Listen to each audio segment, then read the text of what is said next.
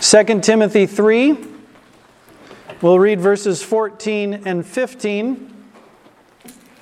Foundations of Faith. We continue in this series, Holy Scripture being most necessary. Hear now the reading of God's inspired word. But continue thou in the things which thou hast learned and hast been assured of, knowing of whom thou hast learned them and that from a child thou hast known the Holy Scriptures, which are able to make thee wise unto salvation through faith which is in Christ Jesus. Let's pray. Our Father in heaven, we thank you for the Word of God. We pray that you might write it upon our hearts. Give us such a knowledge of it that we might be saved through faith in Jesus Christ, in whose name we pray. Amen.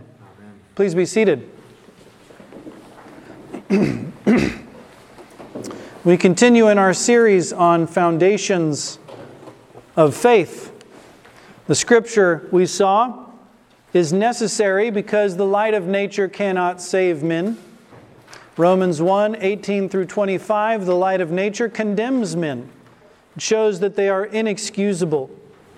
We saw the certainty of the words of truth from Proverbs 22, verses 17 through 21 the law and the testimony, Isaiah 8, verses 19 through 20. If they peep and mutter and speak not according to this word, it is because there is no light in them. Then we saw our Savior in Matthew 4 1 through 4 that man shall not live by bread alone, merely to satisfy his appetites, but rather upon every word that proceedeth out of the mouth of God. We saw that God, for the better preserving and propagating of the truth, for the more sure establishment and comfort of the church against the corruption of the flesh and the malice of Satan and of the world, God was pleased to give us a written record of his will, to commit the same completely and entirely to writing.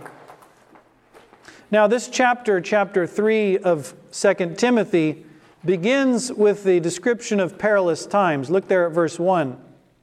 This know also that in the last days perilous times shall come. Then he gives a description of these perilous times. Now, to Timothy and to others, Paul has already spoken of these times. He calls it the apostasy in 1 Timothy chapter 4. In first, or excuse me, 2 Thessalonians chapter 2, he describes for us in vivid detail that we ought not to expect the coming of Christ to be soon or the Thessalonians should not, because there had to be certain events that would occur prior to the second coming of Christ. And we've been reading about that in the book of Revelation. There would not be a speedy return of Christ because there had to be an apostasy first. And that apostasy would lead to deceits, it would lead to a man who exalts himself, who would get worse and worse, as we'll see in this passage, going from bad to worse. It would be filled with lies and all kinds of vices and wickedness. That's what he's describing in verses 2 and following. Men loving themselves, being covetous, boasters, proud, blasphemers. Remember, they blasphemed God when he sent hail against them. They must be proud and they must be blasphemers, disobedient to parents, unthankful, unholy, without natural affection truce breakers, false accusers, incontinent, fierce, etc. But notice verse 5 having a form of godliness, but denying the power thereof, from such turn away. Here the apostle says that in the end times there will be troubles and dangers. There will be a, an apostasy that will characterize itself in two ways. One, by all kinds of lawlessness and evil, and two, by a form of godliness. A show, you might say, that we fear God. An external appearance of holiness, that's what the word form means. An external appearance that we are godly, but when the power of godly comes into effect, that is, do you believe what God says? Do you obey what He commands? Well, the answer is no. It's hypocrisy. They creep into houses, lead captive silly women laden with sins, ever learning, but never able to come to the knowledge of the truth, And just like Jannes and Jambres withstood Moses, so these withstand the truth. What truth? We're going to find out. They're men of corrupt minds, reprobate concerning the faith. This is what Paul describes as the apostasy or the falling away, the perilous times in the last days. But notice verse 9. But they shall proceed no further.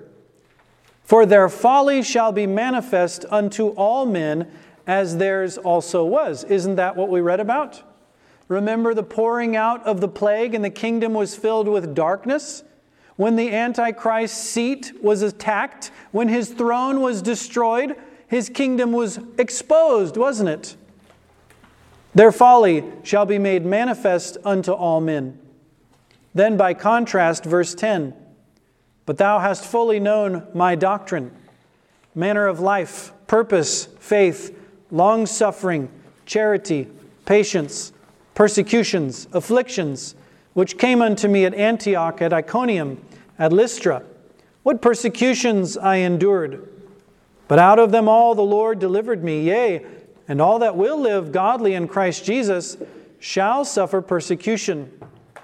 But evil men and seducers shall wax worse and worse, deceiving and being deceived. Here, notice Paul having described the apostasy itself in verses 1 through 9, parallel to 1 Timothy 4, giving us the hallmarks of the man of sin of his lawless kingdom and the eventual exposure publicly of his works of darkness, as we've been reading about in Revelation in the seven final plagues. Now, in verses 10 through 13, what does he do? But, that's a very important word. It's called an adversative conjunction. It's joining together with the prior thought, but giving you a new thing to think about, something different from what went before. Here is the man of sin and his ministry, you might say. Here is the apostolic ministry. These men shall proceed no further, their works will be exposed, but thou hast fully known my doctrine, my manner of life, purpose, faith, long suffering, charity, patience, etc. Paul's ministry, a true Christian ministry, has doctrines and fruits consistent with the gospel, whereas the anti Christian ministry will wax worse and worse, deceiving and being deceived. Remember, first he's a star in the constellation of God's heaven, then he falls to the earth and poisons the wells and streams. Then he becomes a beast in the abyss and opens up the pit, and smoke belches out. Then you find him getting worse and worse and worse until finally God plagues his seat. And what does he do? Meekly submit, walk off the stage, give up the fight, blasphemes heaven. That's what he does. He gets worse and worse. Wormwood to Apollyon, to a hellish, abysmal, earthly beast to a whore that commits fornication with all nations, defies the judgments of God, and calls herself queen. Worse and worse. But notice there, verse 14. But continue thou, he says, in contrast with the kingdom of darkness and the itching ears of the man of sin, contrasted with that, Timothy, continue thou and the word thou is put there twice. First, he puts it in a pronoun, thou. Then he puts it in the verb, thou continue. This is extremely emphatic. But thou, even thou, keep on continuing. In Greek, they can contain the pronouns in the verbs themselves. They don't need to put them in there.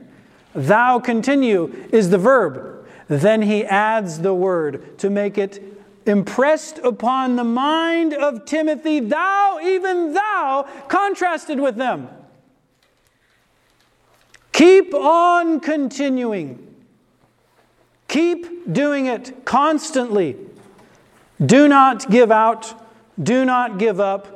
Do not give in. Continue thou in what?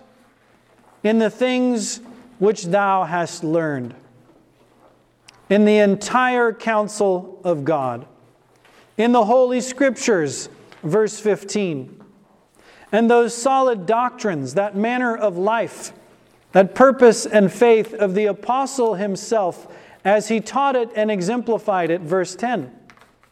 Those are the things Timothy was to continue in. Because you see, the kingdom of darkness will reject the Word of God. Yes, a form of godliness, but not the power, not the substance, not the truth, not the doctrine, not the duties. No, not those. Notice, not only has Timothy learned these things, he has been assured of them. This is an aorist passive. Somebody else assured Timothy of these things, namely God Himself. Through the apostolic ministry, God assured Timothy. Now, there is a verb that means to believe. This means to be caused to believe. It's a passive verb. You have been given this assurance by God Himself, once and for all. You have been assured or made to believe these things that you learned, knowing of whom thou hast learned them, he says. Now, this word knowing describes how he was assured, how he learned them. How was it? Knowing of whom he received them. Now, the word whom is singular and masculine. It refers to the apostle himself. It does not refer to his mother. It does not refer to his grandmother, as blessed as he was to have those. It refers to a man who taught him, Paul himself. How did he learn? Knowing of the apostle Paul that he learned them. How did he become assured? By the ministry of the apostle Paul. John Diodati comments, Whom thou hast sufficiently known to be a true apostle, guided by the Holy Ghost, and mayest also be better assured thereof by examining the Holy Scriptures. You've heard me. You can be assured that I've taught them to you, and you can look into the Word of God itself. Which brings us to verse 15. And that from a child thou hast known the Holy Scriptures, which are able to make thee wise unto salvation through faith which is in Christ Jesus. Notice here that from a child, this word child can mean in your mother's womb, a little baby, an infant in arms. From that very point of being newborn until now, from then on, thou hast known the Holy Scriptures, or literally, the Holy Scriptures emphatically, thou hast come to know in the perfect tense. You came to know them in time past. That knowledge continues with you to this very day, from the moment of your childhood until now. This word know means to have a perception or a mental understanding of something, to see it with the mind's eye, to have a clear sight of the thing. When he was just an infant, he came to know these things. Now, notice the words Holy Scriptures. The word holy, normally in the Bible, we think of is hagios. It means a saint or a holy one. This is not that word. This word is hiera, which usually refers to a temple or the articles in a temple. The ark was holy, the altar was holy, the temple was holy, the testimony of Scripture was holy. It was divine. It was instituted by God, spoken by Him. Holy writings. This word means what belongs to divinity, what is sacred or holy, as opposed to what is profane. Used as a noun, the holy or the holy place, it is used of a sacred enclosed area under the protection of a god as a temple predominantly of the temple of God in Jerusalem. Ta hiera are those things that belong to the temple, its service, those things that are holy and sacred. The writings are sacred. They are holy. They are devoted to God. They are from God and for God, so that we might know God and worship Him. These writings are no ordinary book, no profane book, much less a heathen book of fables. Sacred, holy, divine writings, not profane, not common, not ordinary, but holy and devoted to God Himself. Notice, these holy scriptures, these divine writings are able, he says. The writings that are holy, I mean those that are able, he says. He repeats the definite article and the same case as the word the writings, the scriptures. The scriptures, I mean those scriptures that are able that are powerful. They have a certain dunamis or power or ability. They can accomplish a specific task. They can get the job done. What job? To make thee wise unto salvation. Which sacred things are able thee emphatically to make wise, he says. Now, this word to make wise is one in the Greek. It comes from the noun for wisdom, Sophia. Sophiadzo means to make you wise, to cause you to learn and understand, to instruct, to give wisdom. Those holy and divine scriptures, they have a power to cause you to become wise unto salvation, to have knowledge and instruction which leads to salvation. Now, what Bible is he talking about? What do you suppose Timothy had? The Gospel of Matthew, Mark, Luke, John, Acts? No. You know what he had? Genesis, Exodus, Leviticus, Numbers, Deuteronomy, all the way in the Jewish Bible to Second Chronicles. We would say to Malachi. They had all of the Old Testament, in other words. Those sacred and divine scriptures, inspired by the Spirit of God, had a power to make him wise to salvation. And to add insult to injury, he says, through faith which is in Christ Jesus. Did you know that the Old Testament teaches that we are saved by faith in Jesus Christ? Did you know it doesn't have a doctrine of justification by works? Did you know it doesn't say that you can keep your justification by works?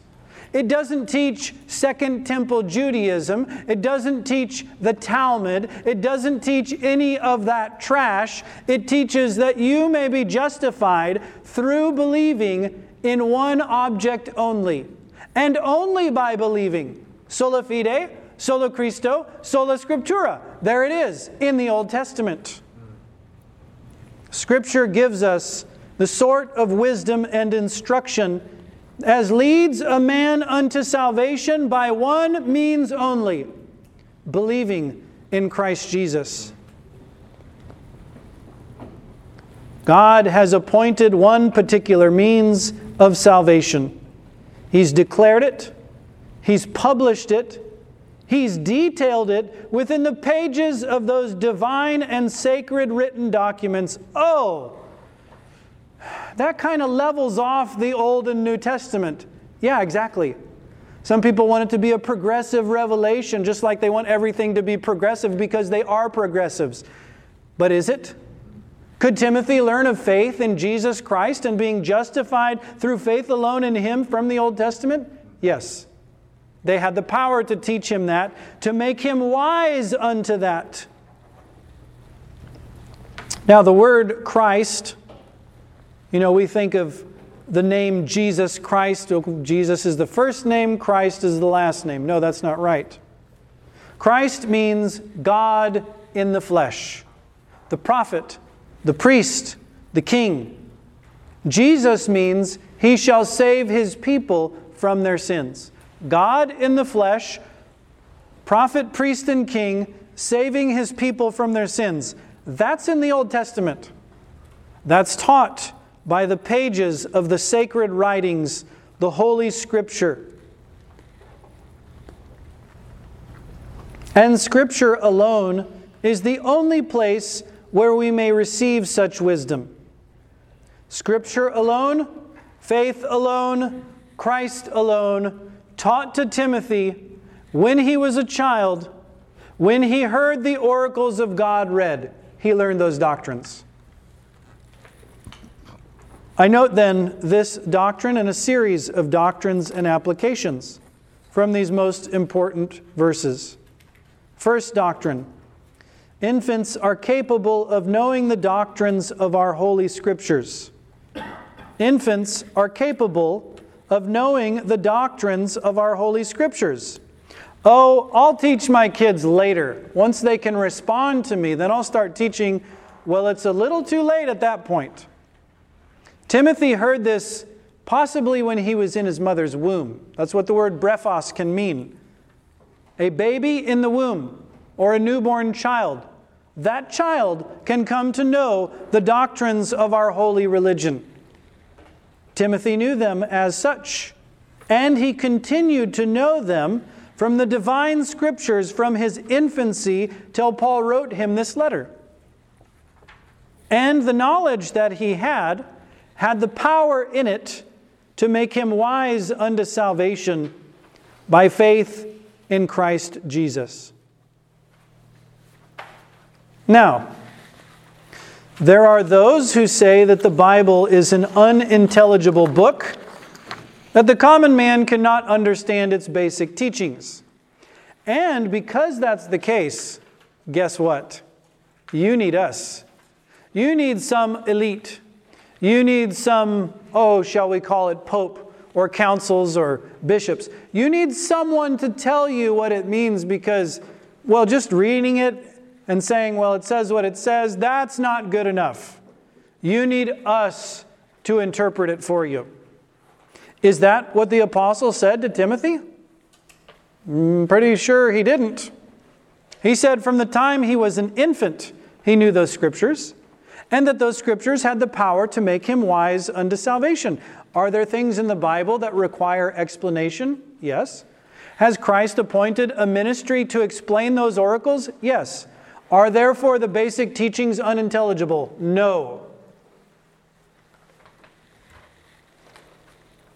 Those who would make the Bible a labyrinth that no one can understand but the experts are mistaken. There is a place for both parental and pastoral instruction, but not because the Bible's basic teachings of salvation are somehow obscure. Let us then read the Word of God even to our infants let us bring them to the school of Christ for discipleship in the church. Let us pray with and for our children, worshiping God together in families and in public. God requires this. A second doctrine the scriptures are holy, divine, and relate to God's rule and dominion. The scriptures are holy, they are divine, and they relate to God's rule and dominion. The sacred writings are not profane. They are related to those truths of worship and salvation. They're God breathed, verse 16 tells us. They are sufficient for all that the man of God needs, verse 17 informs us. These are no common and ordinary writings. Now, if you get a chance to ever read some of these fools, You'll find that many people look on the Bible like they look on the works of Plato or Aristotle, and they do what is called criticism. It's where kritikos is a judge. They sit in judgment on the text of the Bible and they say, ah, this isn't really true. This isn't really part of the Bible. No, this part, oh, that's an interpolation of the fourth century. Oh, no, this is a fable. You see, this didn't really happen because who can turn five loaves and two fish into 12 baskets of fragments? Well, no one can. Have you ever observed it? I haven't. Therefore, it could not happen. You see what they're doing? I'm judge. God is subject to my judgment. That's what they're saying. Are they treating this as the divine and sacred book that it is? No. They treat it as some profane garbage like Plato. Well, can you criticize Plato? Sure, you could. I could read Plato. Oh, that's trash. Oh, that's pretty good. Garbage. That's all right. Not sure about that one. Can I do that? Yeah, because it's Plato. It's just a man. Is that what the Bible is? No. Holy Scripture, sacred, divine, devoted to God, the most holy. The Bible is no book of fables, not like the heathen books, not subject to our textual or our doctrinal criticisms, our judgments of our finite and sinful minds, as we may judge of profane writers. Let us receive the Word of God as it is, truly divine and holy, as God's oracles of truth, with power to give us wisdom unto salvation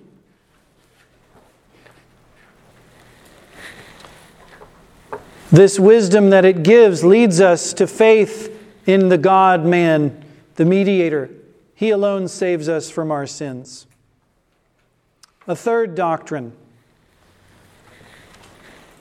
This passage is filled with good for us believers.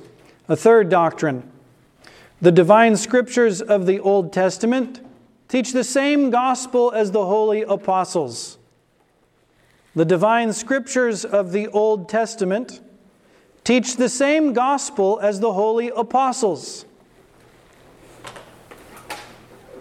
Timothy's mother was a Jewess, his father was a Greek, and as a good Jewish mother, he read the Bible to her, or she read the Bible to Timothy when he was an infant, perhaps even in the womb. She would read the oracles of God to her son. Those oracles are what he's talking about Moses, the prophets, the Psalms. They teach that man is saved by faith alone in Christ alone. That's what they teach. I don't care what seminary professors say. The oracle of God has it that Timothy learned the Old Testament, the same faith that I have as a Christian. And therefore, if given a choice between seminary professor A and the apostle B, I choose B. A, you can get lost. I don't care. He said it's the same gospel. Timothy learned it sitting on his mother's knee, perhaps in her womb. This is a rebuke to those who vainly prattle that the Old Testament had a different doctrine of salvation from the New. Oh, well, you see, when God instituted the Ten Commandments, the statutes, and the judgments, that was a covenant of works. Or sort of. You know, it's kind of like the covenant of works, where if you did good deeds, God would save you. And if you stop doing good deeds, you kind of lose your salvation. Really? Is that what Paul just said? That somehow Timothy learned those scriptures which were not able to make him wise? By giving him the knowledge of Jesus Christ that he could believe and be saved? Is that what Paul said? Nonsense. The Bible does not teach the Pharisees legalism or synergism. That is, you're jointly justified by your works and God's grace. That's synergism. You cooperate with the grace of God, like the papists teach. So do the Jews, because they're just like the Jews, only they profess to be Christians. No, no, no, no, no. The Old Testament doesn't teach that doctrine of salvation. Did the Jews teach it in Paul's day? Yes. Does the Talmud teach it? Yes. Does Ben Shapiro teach it? Yes. Does Moses teach it? No. Moses condemns it. Those who vainly prattle that the Old Testament teaches a different doctrine of salvation, you know what they're saying? The Jews are right, we Christians are wrong. The apostles were wrong, the Jews were right. No. The apostles were right, the Jews were wrong. Justification is not by works in the Old Testament. It is by faith in Jesus Christ and by his mediatorial work alone in the Old Testament. Let us be wise scribes, bringing forth, as our Lord said, things new and things old. Do we know John, Paul, Peter? Let us also know Zephaniah, Hosea, and Samuel. Not just one testament, but both. They are ours, not theirs.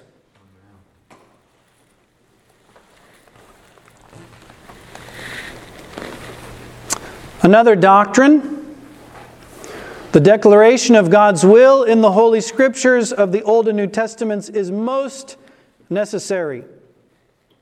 The declaration of God's will in the Scriptures of the Old and New Testaments is most necessary. Now, the word necessary, let me explain.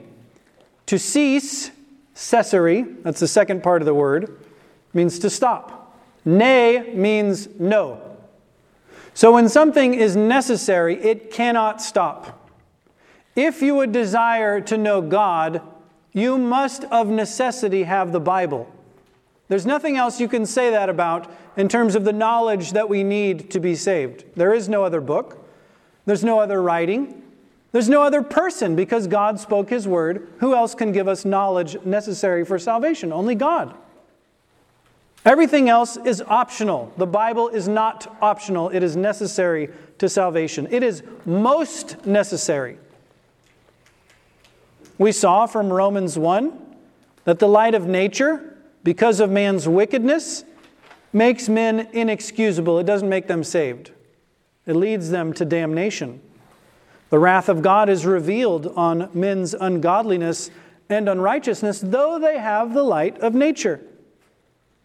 God gives us, we saw last week, so that we might have the certainty of the words of truth, a written record of His will. We saw that in the Proverbs, we saw it in Isaiah 8 and Matthew 4. Scripture is most necessary. How will we know the way of salvation? How will we know of the Savior Himself? How will we know the means by which we obtain salvation through faith which is in Christ Jesus. We won't know any of those things without the Scriptures, they are most necessary. This rebukes the wormwood doctrine that Scripture is useful but not necessary. It's nice, you know, brush you up a little bit. What you really need are the traditions of the church. That's necessary. Without that, you're going to burn in hell. You might have the Bible, you might not, but it's okay. It's not necessary, it's optional if you have the Bible. You must have the Antichrist tradition. You must. You see the audacity of such a statement. Wormwood teaches the scriptures are not necessary, they may be useful. And the practice of many professed evangelical churches is not much different. Where's the word? I don't know. Can't find it. Where is it? Is it in the teaching? No. They read it? No. They sing it? No. They pray according to it? No. What was what, what can we then conclude about their worship? There's no God in it. It's atheism. God has spoken. He says this word is necessary. If you want to know how it is to be saved, where will you find it? In the word. So what does Satan say? Eh, let's get rid of that. You know, what you need to focus on is feeling good. What you need to focus on is this nice idea over here, this, let's call it worldview. Let's entertain you with rock concerts. Let's talk about psychology and you know how your mind works and your growing up years and how to manage your sins, you know, by psychology. Let's talk about that. No. Let's not. Let's get rid of the baubles and the trifles and the trash and the nonsense and bring back the one thing necessary the Word of Almighty God. These holy scriptures are able to make us wise unto salvation through faith which is in Christ Jesus. Yeah, but they're not that big of a deal. After all, people don't want to hear them.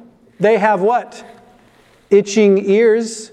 I'd like to hear fables. Stop telling me the truth. This is how many supposedly gospel churches behave. Would you be wise unto salvation? There's only one book necessary the divine scripture. Would you know Christ Jesus? Don't imagine and build an image in your mind of what he is.